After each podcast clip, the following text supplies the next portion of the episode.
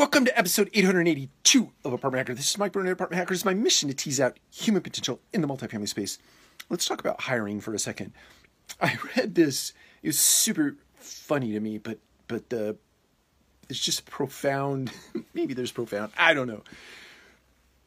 I read this statement that went, "Remember when you're hiring somebody that you will be sharing a toilet seat. You potentially be sharing a toilet seat with this person. so it it really struck me beyond the humor.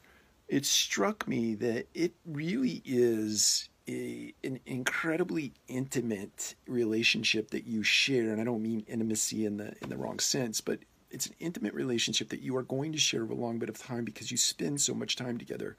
Um, not suggesting anything novel there, but you you really have to twist the way you think about the interview process. And if your interview process today is you know breathe on this mirror and if it's fogs where you're hired versus uh, multiple interviews by multiple people panel interview any anything that really puts a lot of effort and emphasis into that hiring process uh, it, it's worth the effort. It's worth the effort to go through a very strenuous process to bring talent into your organization if you can afford to do so. I know sometimes, and it shouldn't be the case, but sometimes you just you got to put bodies in, and you've got to get people handling issues and concerns and uh, customer service, etc. But if if you can afford your yourself the amount of time that it takes to actually be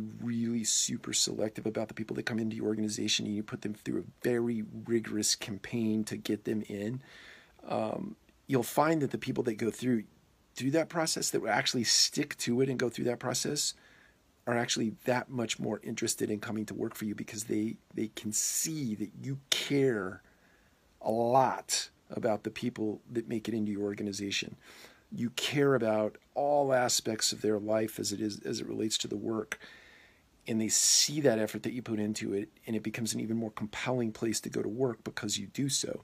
Now you will get people that will say you know not doing that. That's way too much work and who are you to put me through this kind of rigor to get in, into an organization?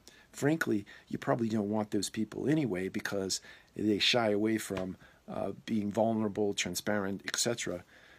Uh, but but don't discount.